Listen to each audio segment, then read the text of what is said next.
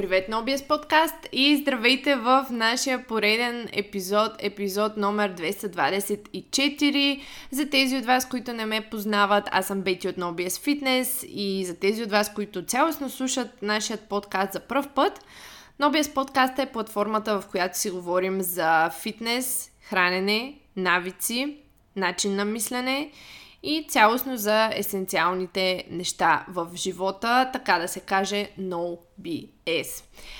В днешния подкаст нямам гост, нямам интервю, но както знаете, есенцията на този подкаст не идеята не е била да правим интервюта. Понякога разнообразявам епизодите с гости и познати, които смятам, че има какво да оставят от себе си, да са полезни на нашето комюнити, нашето малко общество. Тоест аз или ние и вие, вие, които продължавате да слушате подкаста, изключително много ви ценя, изключително много ми става хубаво, когато някой ми пише в Инстаграм, че е слушал повечето от епизодите, че продължава да слуша, че ги слуша от началото до край, че са му наистина полезни и че го настройват в правилната посока. Просто с това интро искам да отдам благодарността си на хората, които си отделят времето, защото, гайс, аз искам всички заедно да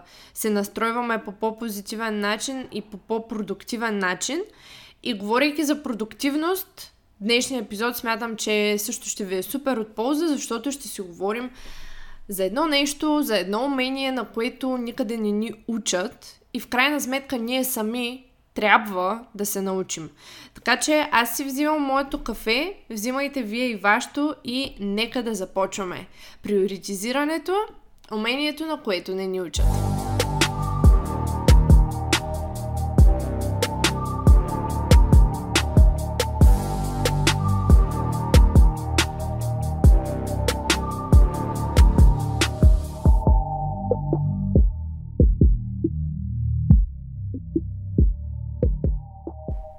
Ще започна този епизод с един цитат. Един цитат на майка Тереза, на албанска сестра, който обаче го имам на английски. Цитирам.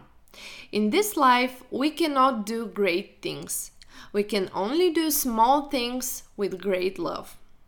И ако се замислите, казвам го в контекста на този епизод, защото не, че не можем да направим велики неща, великите неща или истинските неща стават във времето, стават с търпение, с постоянство, с влагане. Влагане на постоянна база, консистентна база. И в тази насока обвързвам този цитат с днешния епизод. Ще разберете след малко. Реално ние не можем да се научим да караме колело от книга – в някакъв момент трябва да се качим на колелото, малко да се поклатушкаме или да започнем с някакви допълнителни помощни колелца. Ако трябва да паднем, вече като махнем помощните колелца, да задържим баланс, да се натъкмим, докато в крайна сметка успеем да караме и сами. И същото въжи и за много други умения, включително умението да правим изборите и с храната си, да кажем, когато говорим в насока качествен здравословен живот. Да правим изборите, от които бихме останали истински удовлетворени. Знанията и информацията няма как да ни помогнат, ако не можем да ги прилагаме или ако не можем да разберем кое е най-важното или кое трябва да остане приоритет в дадени периоди и е по-важно от други неща. Периоди, когато животът се случи, или както казваме на английски, when life happens. Или дори още по така остро, when shit happens. Само консистентни, повтарящи се, фокусирани в дадена насока действия изграждат промяна и някакъв растеж във времето. И обикновено това не са просто повтарящи се действия, а са ежедневни, консистентни, повтарящи се, фокусирани действия. Особено умишленото повторение, за да обучава разбирането ни и осъзнатостта ни. Усъвършенства съзнанието и ни помага да се ангажираме отново с основните задачи, които са част от един ефективен процес. Дори да не разбирате нещо в началото, за каквото и да става въпрос, позволете си да сте един начинаещ, така да се каже. Играйте, имайте роля, се едно сте в някаква игра, позволете си да сте начинаещи, просто продължавайте да се, да, да се появявате. И това с времето ще ви накара да искате да давате най-доброто от себе си, защото иначе не би се заслужавало нито времето, нито усилията и нещата ще започнат в един момент все да, да ви се получават. За каквото и да говорим. Без умението обаче ние да приоритизираме, както споменах по преди малко, ние трудно ще поддържаме една повтаряща се практика. За каквото и да говорим. Дали говорейки за някое хранене, което искаме да изключим, включим, подредим, променим, за добавка, за някакъв тренировачен режим, за някаква допълнителна практика, медитация, нов вид умения, спорт и така нататък. Приоритизирането е умение, на което никъде не ни учат. Не ни учат в училище, не ни учат в университета също най-често. И до някъде ние трябва да се научим на това нещо сами. Например, ако днес си разбрал, че имаш контролно по химия, сега много тъп пример ще дам, но днес си разбрал, забравил си, тотално си изключил, което е друга тема, нали, че това не трябва да се случва, но ако не си разбрал, че имаш контролно по химия, знаеш, че е по-важно да си направиш пиштови в голямото междучасие, преди или вместо да ходиш за ядене от магазина. Съответно, пропускаш яденето и, си подгот... и се подготвяш за теста, тъй като, в крайна сметка, нали, кой учи за контролно по химия вкъщи. Не, шегувам се. А, това е шега. Ам, но в същия този пример, примерно пропуснал си яденето, след това се прибираш, да, по-гладен си, наяждаш се нормално и си продължаваш с живота. В същия този пример с храната обаче, когато сме вече по-големи, всяко едно пропускане на хранене, натрупване на стрес, бързане за срещи на работа, напрегнат обяд, всички допълнителни фактори, всички тези неща започват да се натрупват и да избиват в не до там добри хранителни поведения при изключително много хора. Разликата в тези моменти да знаеш нещо и да знаеш как да направиш нещо или да се справиш с нещо е огромна и трябва да бъде разграничена и тя до много голяма степен включва умението да приоритизираме. Да знаеш нещо е информация. Това са факти. Знаеш неща за някакви неща. Просто. Например, знаеш, че има 4 калории в 1 грам протеин, знаеш, че лактозата е дизахарид, панкреасът има вкусови рецептори и така нататък. Да знаеш как обаче означава да имаш умения като карането на колелото или плуване, например. Това е разбиране за това как работят нещата, за практиката, за процесите, за принципите и идеите, които са в основата на нещо. А за да научим именно тези неща, процесите, принципите, как работят нещата, на нас не трябва практика. А за да имаме практика постоянна в нещо, ние трябва да можем да приоритизираме. Мисля, че започвате да схващате какво имам предвид. Каква е разликата между да знаеш нещо и да знаеш как да го правиш? Ами, например, в коучинга да знаеш неща е вече 10 пъти по-неважно от това да знаеш как. Защото за 2 минути аз мога да вляза в Google Scholar, да видя някакви изследвания или да прочета в подбрани достоверни източници и да видя някаква информация, ако не я знам. Също така, аз не държа да знам абсолютно всичко. Защото знам как да ресърчвам. Също така, хора, които не могат да си признаят, че не знаят всичко, това е червен флаг. Да знам обаче дали клиентът е на прав път, да знам как да обясня или да преподам движението клек, например, да създам план за действие и така нататък, са неща, които не са просто на изостена информация. Те зависят от конкретната ситуация, от конкретния човек, от комуникацията с него и изискват именно тези принципи, разбиране и усет за нещата. Както да знаеш нещо, така и да знаеш как, т.е. да имаш умения и способността да ги използваш, и двете неща са важни. Но имайки предвид колко се е променяла информацията последните 20, 40, 50 години, второто започва да става дори още по-съществено. Както и е важно да знаем как да учим нови неща и да сме адаптивни. А тези всичките работи, които ви изброих, изискват приоритизиране. Умението да даваш тежест на едно нещо повече от на друго в различни периоди или моменти и да знаеш защо го правиш. Да можеш да приоритизираш, за да можеш да включваш именно тези ежедневни или консистентни действия и практики в целия си живот изпълнен с 100 000 други грижи, неща, задачи и така нататък.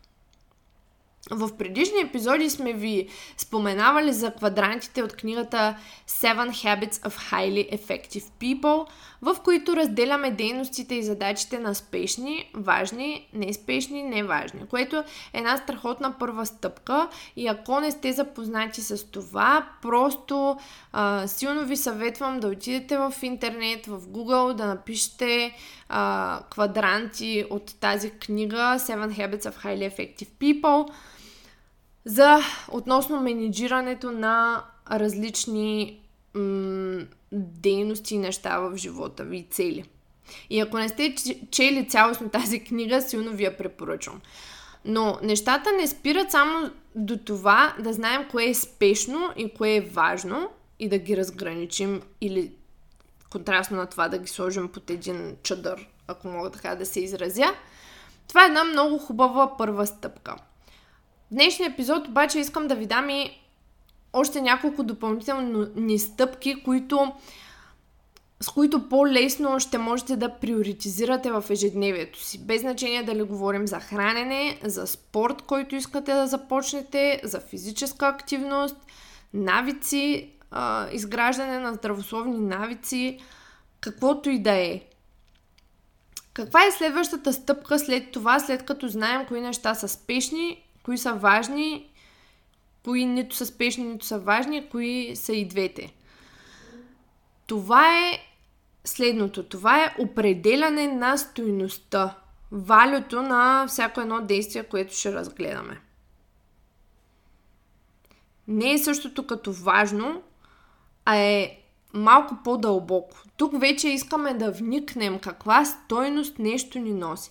Важно е да знаем каква е стойността на дадено действие в ежедневието ни и какво точно ни носи то на нас или на а, нашето семейство, нашите близки, приятели и така нататък. Тук, естествено, не говоря за точна математика. Смисъл, не си представяйте само някакви неща, като да прочетеш книга, да минеш с прахосмокачка, а, да си свършиш работата, да напазаруваш и така нататък. Едно действие като свирането на инструмент даже може също да е изключително стойностно за това да се чувстваме добре, да разпускаме, да се справяме с стреса, да развиваме музикалността си и така нататък. Въпросът е ние самите да сме наясно защо нещо има място в нашия ден и каква е неговата стойност за нас лично и за околните. Пак казвам, не става въпрос за някаква изкуствена продуктивност и такива дейности, които са свързани с идеята да си продуктивен, която е водена, примерно, от някакви външни мотиватори, или, примерно, за неща, които другите хора смятат за стойности. Въпросът е ние за себе си, за нас си, да знаем валюто на действията, които извършваме през деня. И също така, доколко тези действия са обвързани с истинските ни ценности и с нашите дълбоки вътрешни желания. Например, ако прекарвам 3 часа всеки ден в социалните мрежи, доколко това нещо е полезно за мен, доколко е вредно. Трябва ли да бъде приоритизирано, например, ако съм маркетингов експерт? Или по-скоро на моменти ми е нещо като оправдание? Доколко следя хора и профили, които ме мотивират и помагат и доколко такива, които ме потискат и депресират. Как се чувствам, разтоварвам ли се или се напрягам, как ми влияе спрямо други приоритети. Това изобщо приоритет ли ми е? Има ли по-стойностни и важни неща и така нататък. Тоест, следващата стъпка е оценка на стоеността на нещо, защото така по-лесно ние можем да осъзнаем кое наистина е важно и трябва да бъде приоритет. След като сме осъзнали кое за нас каква стойност има и колко спешни и важни са дадени неща, следващата стъпка, която ще ви дам, е да се справим и с неща, които ни изглеждат от еднакъв приоритет. Две неща, които се състезават – две неща, които се борят за нашето усилие, време и внимание. Тогава идва стъпката за възприетото усилие, което трябва да вложим. Следваща стъпка, след това да оценим а, съществеността и полезността на нещо, е това ние да оценим усилието, което се изисква да вложим. Тук има две посоки на действие – да се захванем с а, нещото изискващо по-малко усилие, за да придобием някакъв моментум. С други думи, ниско висящия плод, да се опитаме да откъснем. Или другата посока е да направим най-трудно, най-трудното първо. Защото знаем, че с течение на деня, дейностите, нашата воля просто се изчерпва. Кое ще приоритизираме първо, ако две неща са от еднаква важност спешност и стойност. И, а, и, и цялостно нали, трябва да бъдат направени, зависи реално наистина от персоналната ни настройка и нашите качества. А, относно усилието, което ще вложим в тях.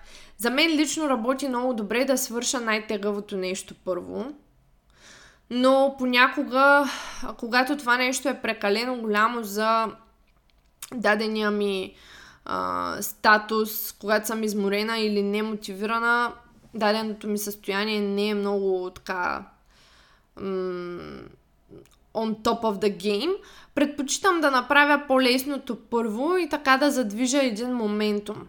Така че тук трябва наистина човек да опознае кое работи по-добре за него си, дали най-гадните и трудни неща да ги върши първо или да започне с нещо по-малко, което изисква по-малко усилие и така да си сам да си задвижи колелото и мотивацията.